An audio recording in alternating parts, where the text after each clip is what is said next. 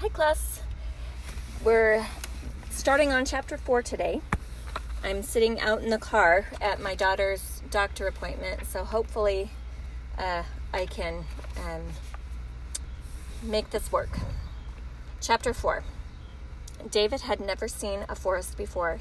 He had had a lift that morning and come a long way by car, and although he wanted to waste no time, he thought he might spend an hour or two finding out what a forest looked like. He liked it at first, but after a while he began to feel uneasy. You could hide behind the tree trunks, and so could they. He realized well enough that they were not likely to wander about a forest just in case they might find someone. They always knew whom they were after, and even if they were looking for him, they would not be hiding in a forest on the off chance that he might pass by. Nevertheless, he felt more at ease when he was out in the open again. David preferred places where he could see what was coming far enough ahead for him to hide if he felt suspicious. He could not yet make up his mind whether they were really after him or not. If they were, it was not because he knew anything. Johannes had always said every time a new prisoner entered the camp, don't tell the boy anything they may try to worm out of him afterward. Later on, when Johannes was dead, others had said the same thing, and the man had known that but there was always the possibility that he was a useful hostage. Suppose, for example, he had had a father and that father had been their enemy. Then they might have threatened him with the fact that they had David in their power. Not that David really believed it could be so. He could not imagine ever having had a father.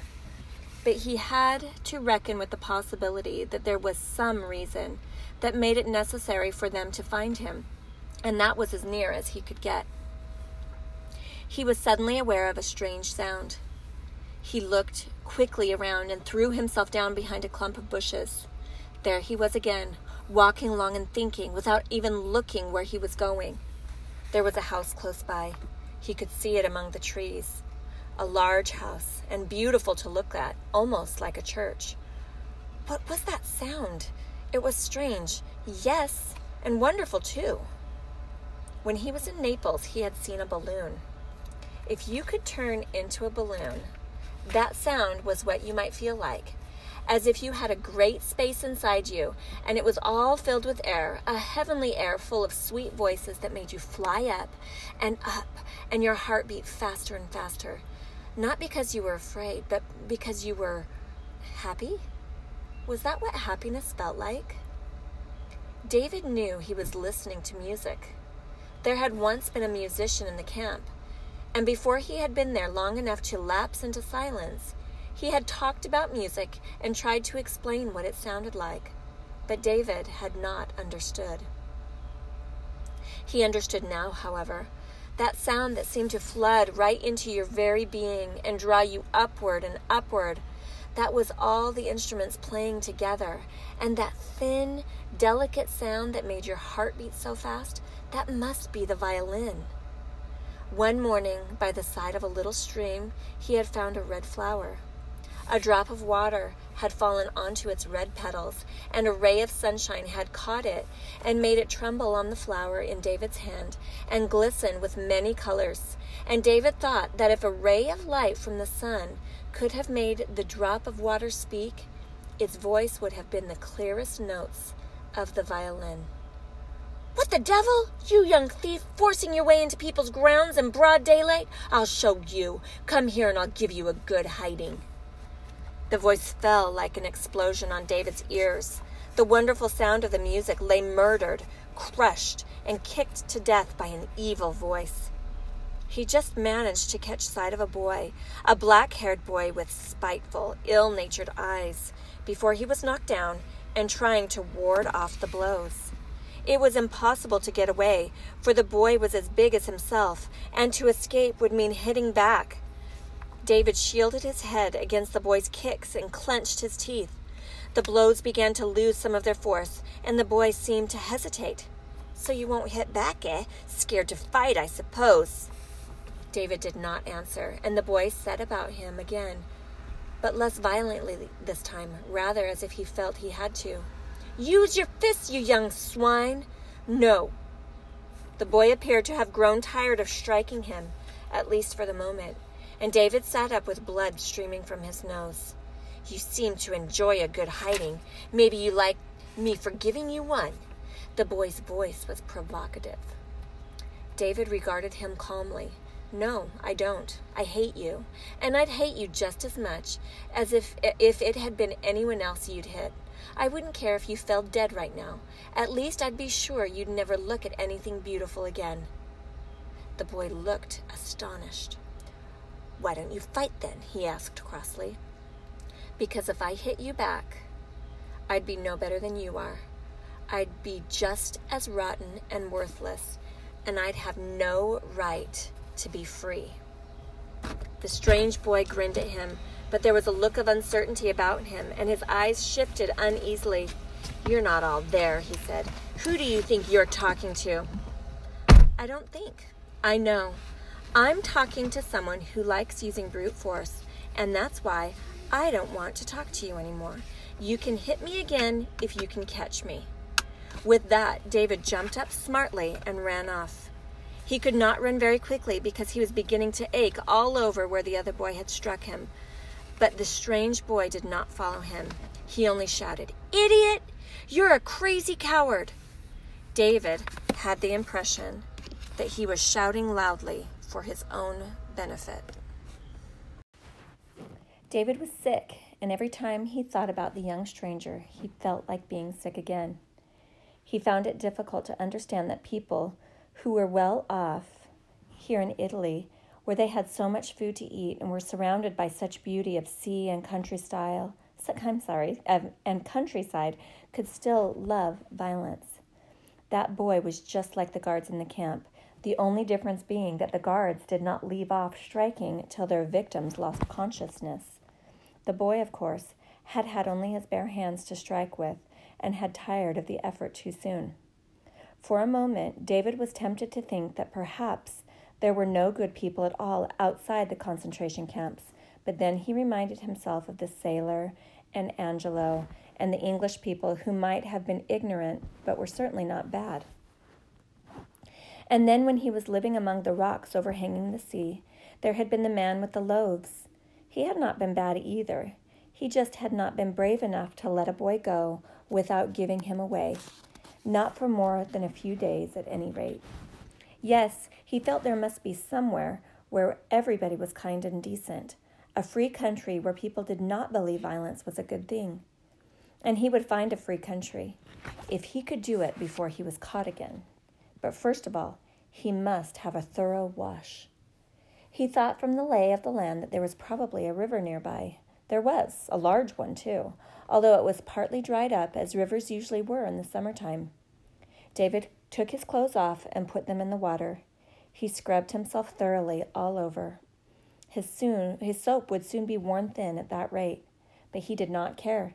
He must not leave a spot unwashed where that boy had touched him. Not until all contact with him had been washed away would David be able to feel free again. He washed his hair too, and then took his clothes out of the water and spread them to dry. He lay down beside them and made an effort to calm himself and forget the boy. Much better to recall what the music had sounded like. Had there been a large orchestra inside that fine house, or had it been a radio? He was startled by the sound of voices not far away. He pulled his wet clothes toward him. A large boulder provided good cover on one side, and in front of him the trunk of an olive and rows of growing old vines, gnarled and old, completely hid him from view when he ducked down. It was some children playing, and David decided he would watch them. He usually hurried away when he saw children. He was afraid of them. He had never spoken to children, and he did not know how to begin. From the very first day, when he had made his home among the rocks, he had made up his mind to avoid children. They were much more dangerous than grown ups, except them, of course. They were more dangerous because it was easier, easier for them to see how different he was. Grown ups could not really remember what children were like, so Johannes had once said, but other children would very soon discover that he knew nothing of the things they took for granted. One thing alone would give him away. He had no idea how to play. People were always talking about children playing, but playing seemed to mean so many different things that David had given up trying to find out what it was. There were so many more important things to learn about, and as long as he avoided children, there was no need for him to be able to play. But since he could not get away until now, until they, I'm sorry, let's, I'm going to try that sentence again. Didn't make sense. But since he could not get away now until they left, he might just as well watch them.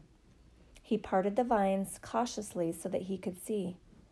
There were two little boys, much smaller than himself, and a girl who was somewhat bigger, though still quite, quite young, shouting and laughing, and all three talking at once. They were running around a small building, not the sort of place people lived in, but where they kept tools and wheelbarrows and baskets for fruit picking.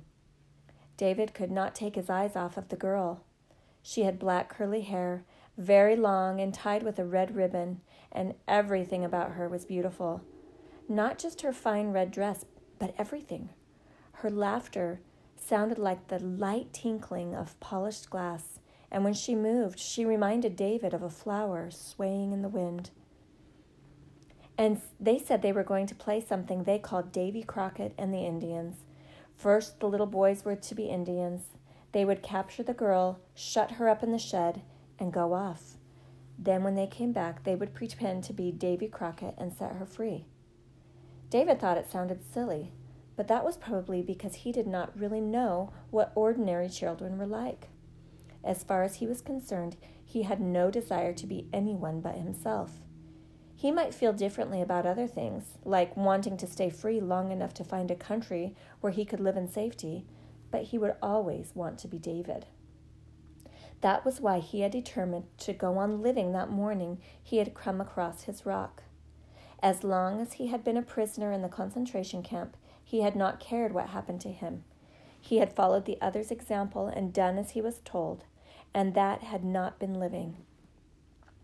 But from that morning, when he first fully realized he was an individual person called David, free and able to think for himself, everything had been different.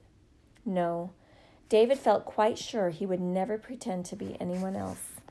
The girl had gone into the shed now, and so there was nothing more to watch. He was very tired too, and thought he might just as well take a nap before the little boys returned, and they all went off and let him free to go him on his way. David was awakened by shouting and crying and a strange smell in the air. It's on fire! It's on fire! It's all your fault, Chicha! You thought of it! You know very well we weren't allowed to play with fire! It was the two little boys, and it was the shed that was on fire. What shall we do? Run and get Carlos, Chicha! Oh, if only she didn't doesn't get burned up while you're gone. Both the little boys were crying. One of them set off running in the direction David had come from. The other just stood there and wept. She was burning. The girl. It was the girl they were talking about now. The little girl who looked so like a flower was inside that fire. David sprang up and took a step forward. Then he turned around and, grabbing his clothes, flung them into the river and jumped in after them. They were now sopping wet again. So many thoughts flashed through his mind as he ran that it seemed like hours to David before he reached the shed. A man in the camp had once escaped from a burning building by wrapping wet clothes around his head to keep the smoke out and prevent himself from losing, losing consciousness. And he had not been burned about the face.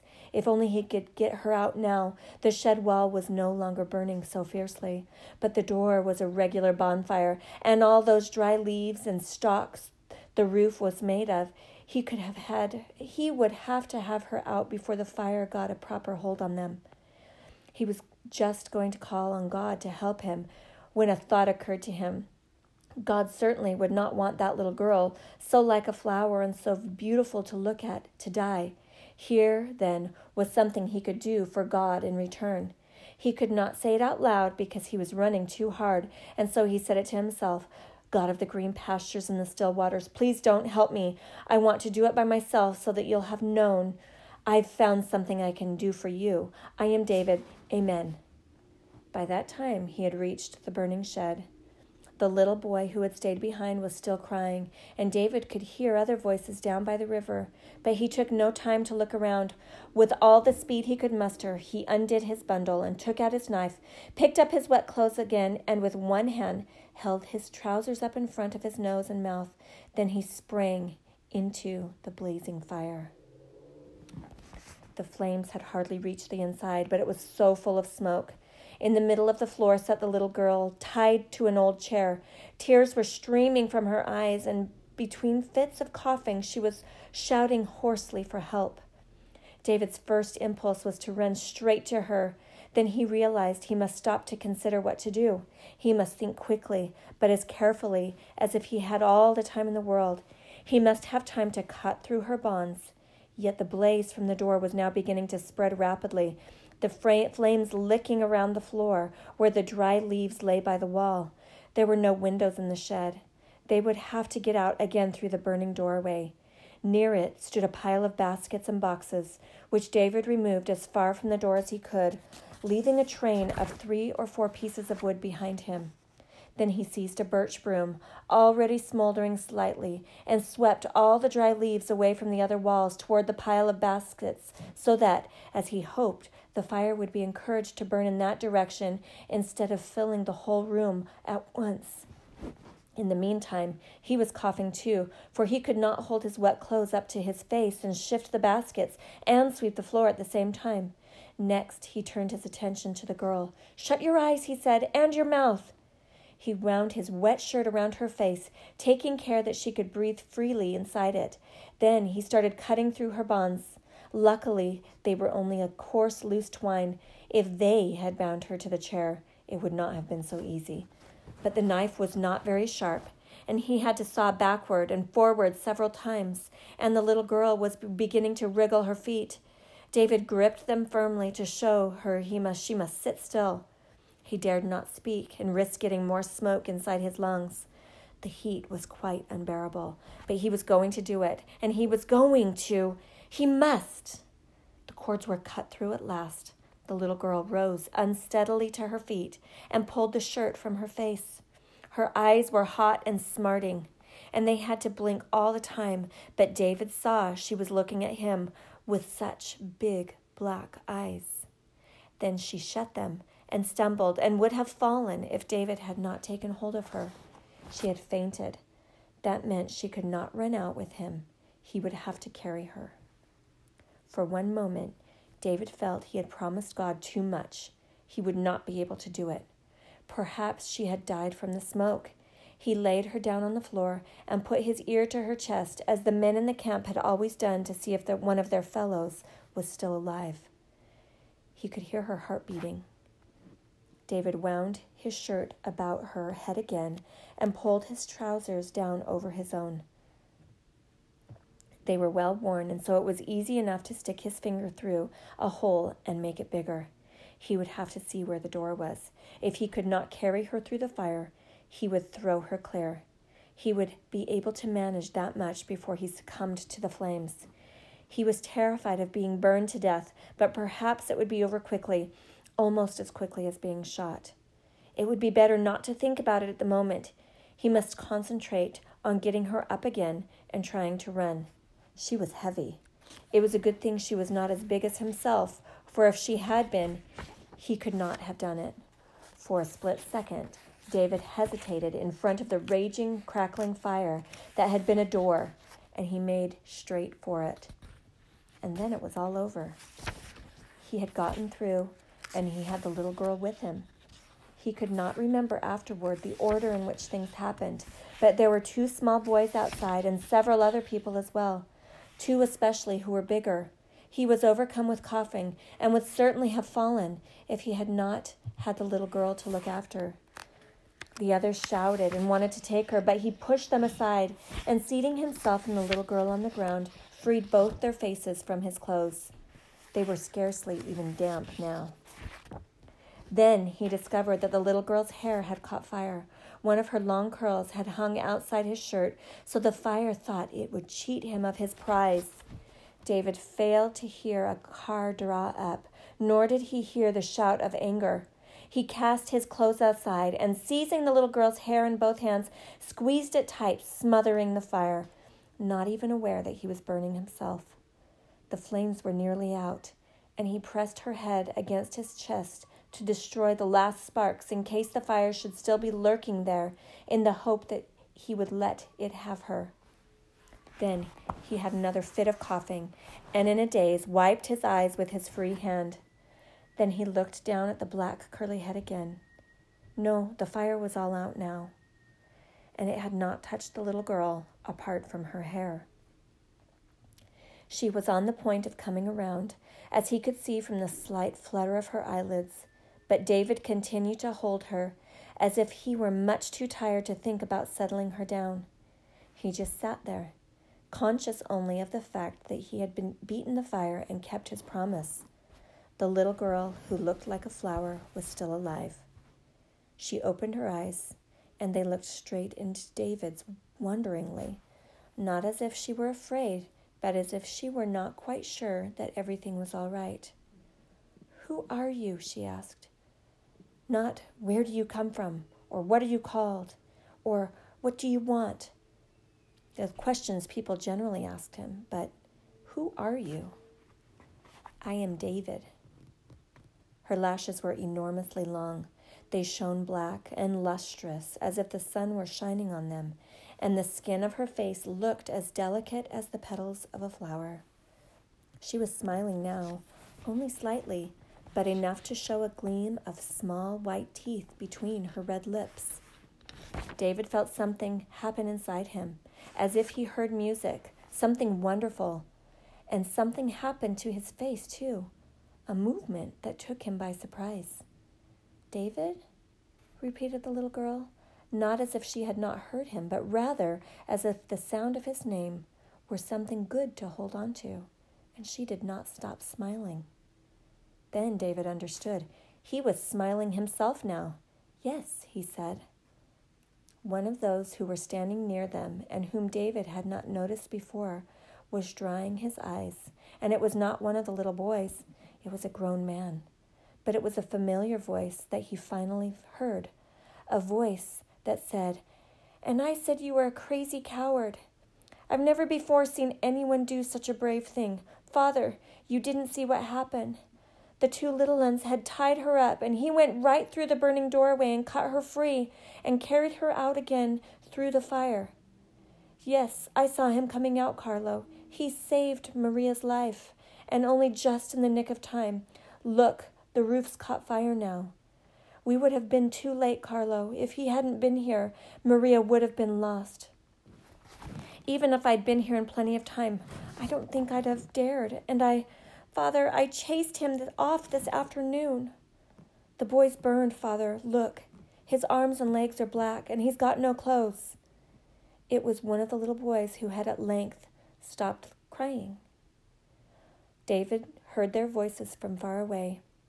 He could not bring himself to take his eyes off the little girl's face, for he knew it was she who had made him smile. And suppose his smile went when he stopped looking at her, then he would never find out how one came to smile. One smiled for joy, of course, or was it happiness? Johannes had said there was a difference. Joy passed, but happiness never completely disappeared. A touch of it would always remain to remind one it, uh, to, to remind one it had been there. It was happiness that made one smile. He would always remember that. So David sat there on the ground, burned and black with soot, stark naked but full of happiness and triumph, clinging to the prize he had cheated death of. He had done what he said he would do. He, David, had promised God he would give him the little girl all by himself and without help, and he had done it. And God was clearly pleased with his gift. Had he not immediately shown him how to smile? And the little girl, who was so beautiful and soft to touch, she did not ask a lot of questions. She seemed quite satisfied that he was David. Yes, God obviously thought that the gift was a good one. Shall I carry her for you, David? David looked up, startled. The man who was the children's father was smiling at him. but he was not holding out his hands to take the little girl. He seemed to understand that she now belonged to David, who had rescued her from the fire, and he would not take her without permission. David noticed at once how painful his hands were and how dreadfully tired he was. Yes, please, he said. The little girl resisted slightly, and as soon as her father had lifted her up so that she could no longer see David, she called out, David! David began to get up, and the ill natured boy, who was called Carlo, stepped toward him as if to help him to his feet. He did not look ill natured now, but David drew back from his touch and stood up by himself. You needn't be frightened, you know, Carlo said eagerly. I didn't know. You see, I think you're the bravest boy I've ever seen, and I'm terribly sorry I gave you a beating. I'm sorry. I'm not frightened, said David curtly. Then he moved away to where the little girl could see him and said, I'll go with you to the car. The girl smiled again and held out her hand. David hesitated and then took it in his own. David's hand hurts, Maria, hurts him, Maria, said her father. But the little girl did not let go. She tightened her grip a little so that David had to go with her. Then she raised his hand and pressed it to her cheek. David, she said. David could feel himself smiling again, and he wondered whether smiling was something you could not help, something that happened of its own accord. When they had driven off, he would see if it could make himself smile if he, if he could make himself smile by thinking of the way the little girl looked, as if she were a flower, as if she were pleased he was David. But they would not let him go. None of them would, neither the two little boys who were carrying his clothes between them, nor the two big ones, Carlo, and the other who was called Andrea. And their father said there could be no question about it. David must go home with them. David tried to explain that he had to be on his way, but when he held out his hand for his clothes, the two little ones started jumping around him, laughing and shouting, You can't have him! You can't have him! Not before you come home with us. The little the boy who was called Andrea laughed too, and slung David's bundle across his shoulders. David began to grow angry. They might be glad he had rescued the little girl from the fire, but that gave them no right to tell him what to do. Nobody had any right to do that. Then the little the children's father said, My name's Giovanni di Lavana del Varchi, and these are my children, Andrea and Carlo, the two little ones, Checha and Giulio, and of course Maria. We shan't keep you long if you must go on, but you mustn't deny me the pleasure of thanking you properly for what you've done. And what do you suppose Maria's mother would say if I let you go without giving her a chance to thank you for saving Maria's life? Unless we. No, David, you mustn't ask me to do that. David's anger vanished. They did not want to tell him what to do. They were only asking him to do something for them, to give them pleasure. He could not spoil their pleasure. The man with the long last name was smiling at him, but David could not manage to smile back. He could do it only when he was looking at the little girl, so instead he said earnestly, I won't ask you to do anything, and of course, I'll do as you wish, Signor. He put out his hand for his clothes again, and this time the boys gave it to them. Gave them to him, but their father said hastily, No, boys, let David have the traveling rug from the back seat to wrap around him. It's softer and won't irritate his burns so much. David looked at the beautiful rug anxiously. It was a check pattern in many different colors. But I'm black from the fire, Signora. I shall make it dirty.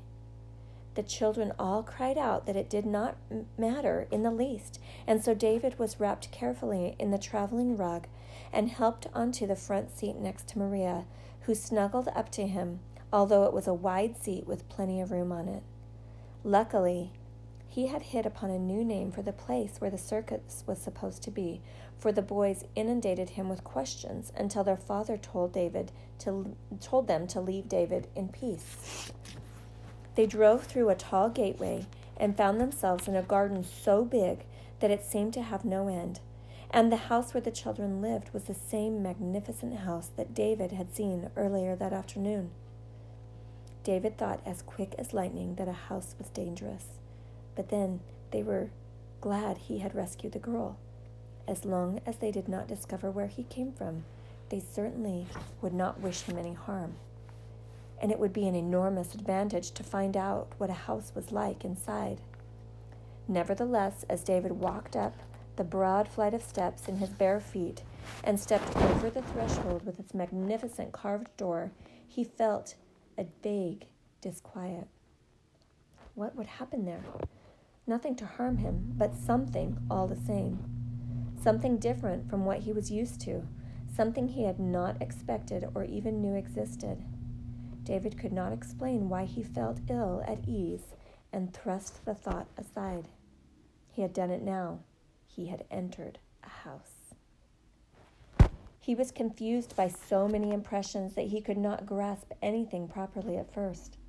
The house was full of things, and there were women in black dresses and white aprons who must be maids, and there was a very beautiful woman who turned out to be the children's mother, and she laughed and cried almost in the same breath, and it was very difficult to escape her caresses. And then they phoned for a doctor. And David said he would like to wash, but they would not let him. Not before the doctor had been there, they said, for he must not get water on his burns. And it was no use David saying he did not think he was very badly burned. When the doctor came and said David was right, Maria had come to no harm at all because David had carried her so quickly through the fire. David could thank the thick soles of his feet, he said, that he had gotten off so lightly from his act of heroism. He was a little burned about the hands and arms and legs, but it would not be long before he recovered. David knew that doctors were good men. They were never allowed inside the camp, and the other prisoners had always told him that doctors were there to help people who when they were ill. So he submitted quietly while the doctor touched him and wiped the dirt away with something from a bottle. It hurt all the time, and then the doctor put something else on the burns, and that hurt too. But the doctor explained that if he did not do it, the burns would be more painful the next day. David must just go to sleep now, and then he would feel better when he woke up again. The doctor was right, too. David did feel better. He felt fine, in fact, although his hands were still rather painful. He opened his eyes and remembered that he was lying in a bed. He shifted his position slightly, but the bed still felt cozy and wonderfully soft. He sat up to see what it was like, and the bed gave under his weight and bounced gently under him. So that was what a bed was a big box on legs made of dark polished wood with, with pillows and sheets. Yes, it was going to be most interesting to see what a house looked like, and he thought of all the words he would now be able to use.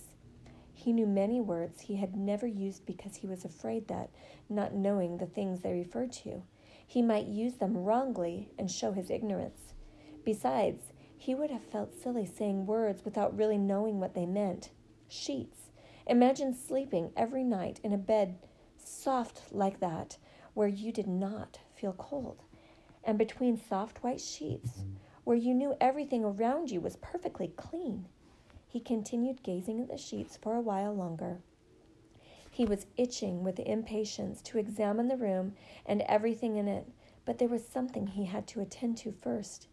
He had learned what happiness meant, and he had found out how to smile without even practicing in a mirror. That was a very important thing, much more important than the bed for he could not take that with him. But the other, that would stay with him when, wherever he went.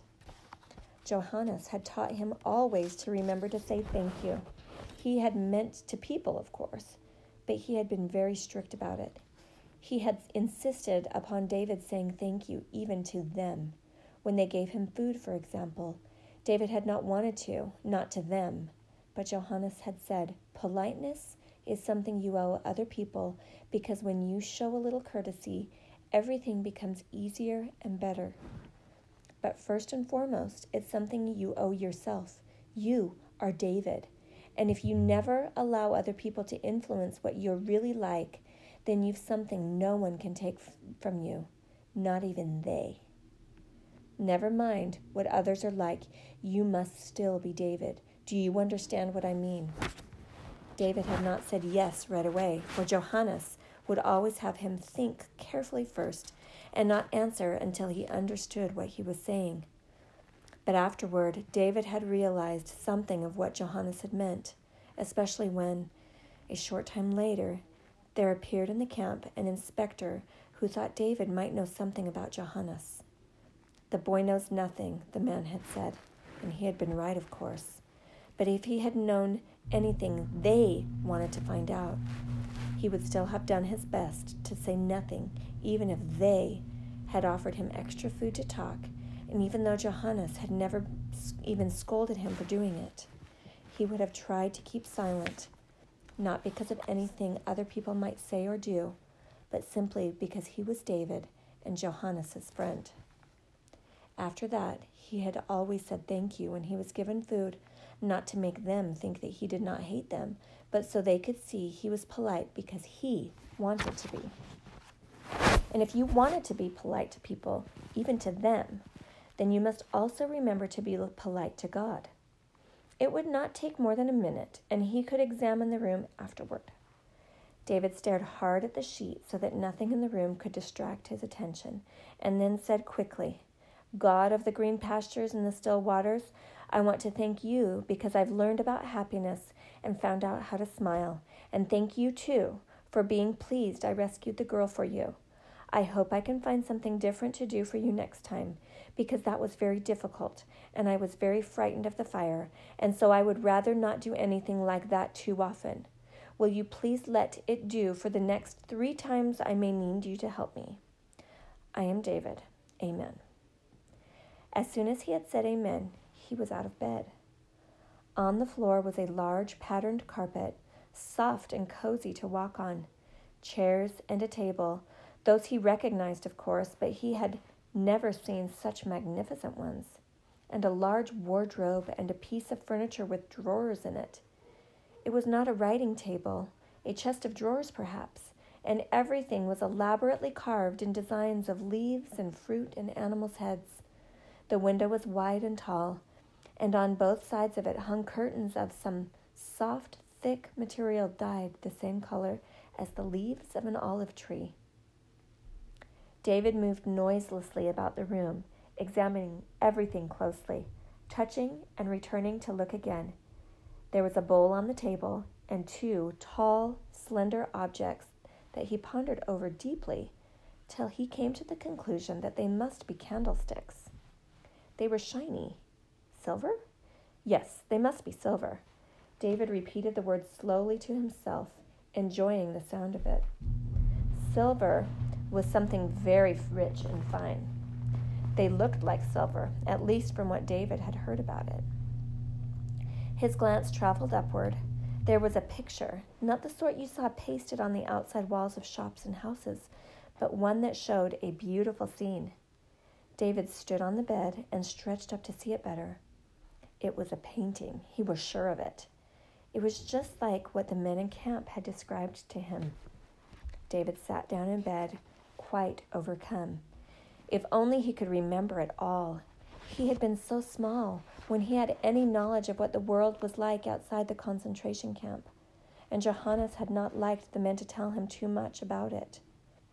What the boy doesn't know, he won't miss he would say. David had once heard him say that when they had thought say that when they thought he had fallen asleep. They had always answered his question, but they would leave it at that, and afterward, when Johannes was dead, he had spoken to no one. He was lucky, therefore, to have learned at least something, and now it was up to him to remember all he could and keep his eyes open so that the children and their parents would not discover how little he really did know. He wondered whether he should stay where he was until someone came and said he might go downstairs, or should he just get up and go down. But his clothes were not there, and he could not walk around the house with nothing on.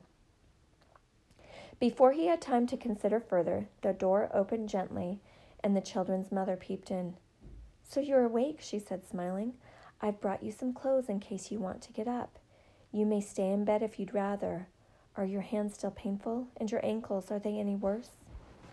David answers that his answered that his ankles hurt most, but he was not in great pain anywhere and would like to get up.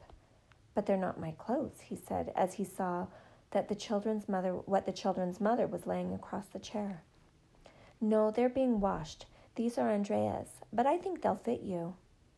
David looked at them anxiously. I might tear them on a branch, he said. My dear boy, after all you've done for us. David wondered if he should explain that he had not rescued the little girl on their account, but entirely for his own sake, in order to repay his debt to God. He decided not to, however. Perhaps she would not understand, and perhaps she did not know about his God of the green pastures and still waters. It was safer not to say too much, for then he would avoid saying anything that might rouse their suspicions of him. He put the clothes on, or rather, the children's mother helped him to, for they were very fine clothes with, with buttons and a thing called a zipper which David was not at all sure how to manage. There were trousers, short brown ones, like those the children had been wearing, and a shirt, not like his own, but with real, but a real shirt with buttons. It was green. There were stockings too, and the kind of shoes they called sandals. David had never tried wearing anything on his feet before, and there were pockets in the trousers. David stood quite still, and his eyes began to feel hot, as if he wanted to cry. He had never thought he would wear clothes like these, and he had an irrepressible desire to see what he looked like, to see whether he looked like an ordinary boy at last. The lady seemed to guess what was passing through his mind, for she opened the wardrobe door, and there, on the inside, was a large, full length mirror. It was big enough for a boy to see himself from top to toe, or for a grown man, come to that. David regarded himself critically. He did not think there was anything odd about what he saw. True, he did not have black hair, but otherwise he looked like any other boy who was not particularly fat. And he had grown quite brown from being in the sun so much. Without thinking, he said, I look quite like an ordinary boy now, don't I? Of course you do, she answered, but she did not sound as if she altogether meant it. Then she added, And you look a very handsome boy, and a brave one too. Come, the children are impatient to see you, and you must be hungry. She walked so quickly that David could not see anything properly. He was aware that there was furniture everywhere, and carpets and paintings, but he had no opportunity to see what they looked like.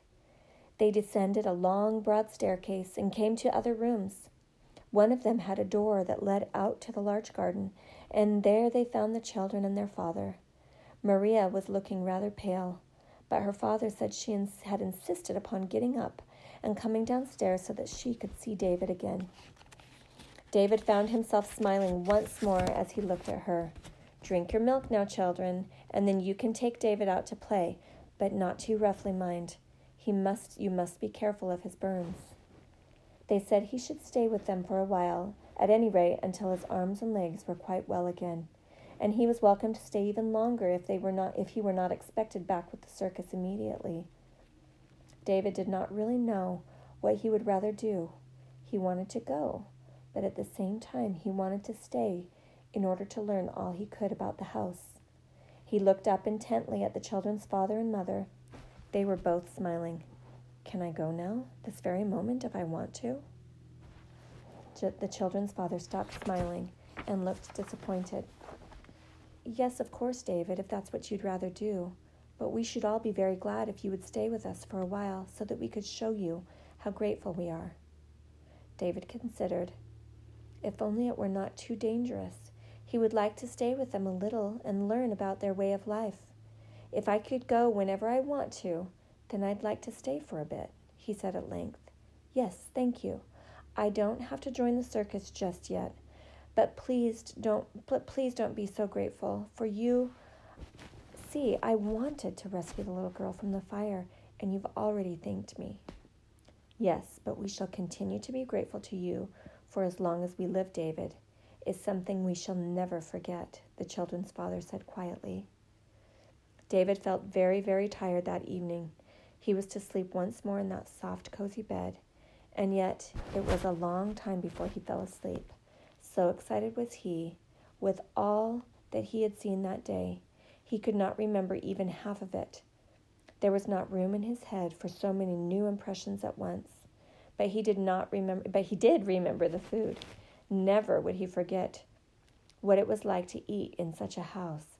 It was almost like listening to music. Johannes had once told him about it, and when he saw it, he remembered. One of the prisoners had made some repart, remark about eating like pigs, and so David had asked whether people ate differently outside the camp. But he had never been able to picture what it was like, and now he had seen for himself. You sat at a table covered with a cloth so white that it gleamed, and there were plates, one for each person, with flowers painted on them, and candlesticks with candles in them, and flowers in a bowl and the glasses you drank from were fine and delicate and tinkled if you happened to touch them with a knife or fork. And the knives and forks and spoons were all of silver, and everyone had his own, as well as a napkin to wipe his fingers, or should they become greasy. David was afraid he would not know how to eat properly, but he watched the children's father and mother first, and then did as they did. It was lucky he was being used he was he was used to being careful in his mo- movements for otherwise he would certainly have spilled something and there was more food than you could possibly eat at one time all different kinds of things and everything tasted wonderful David dared not eat very much, for he knew the rich food might make him ill since he was not used to it. But to think of eating as something beautiful well, if that was how the prisoners in the concentration camp had been in the habit of eating, he could well understand why they said they ate like pigs there. The food was brought in by the servants and cleared away before the next course arrived, and you were given a clean plate and knives and everything. And the children said they ate like that every day and several times a day. The next day, he would enjoy it all again that's chapter four. I will post it now, and then tomorrow I will post chapter five.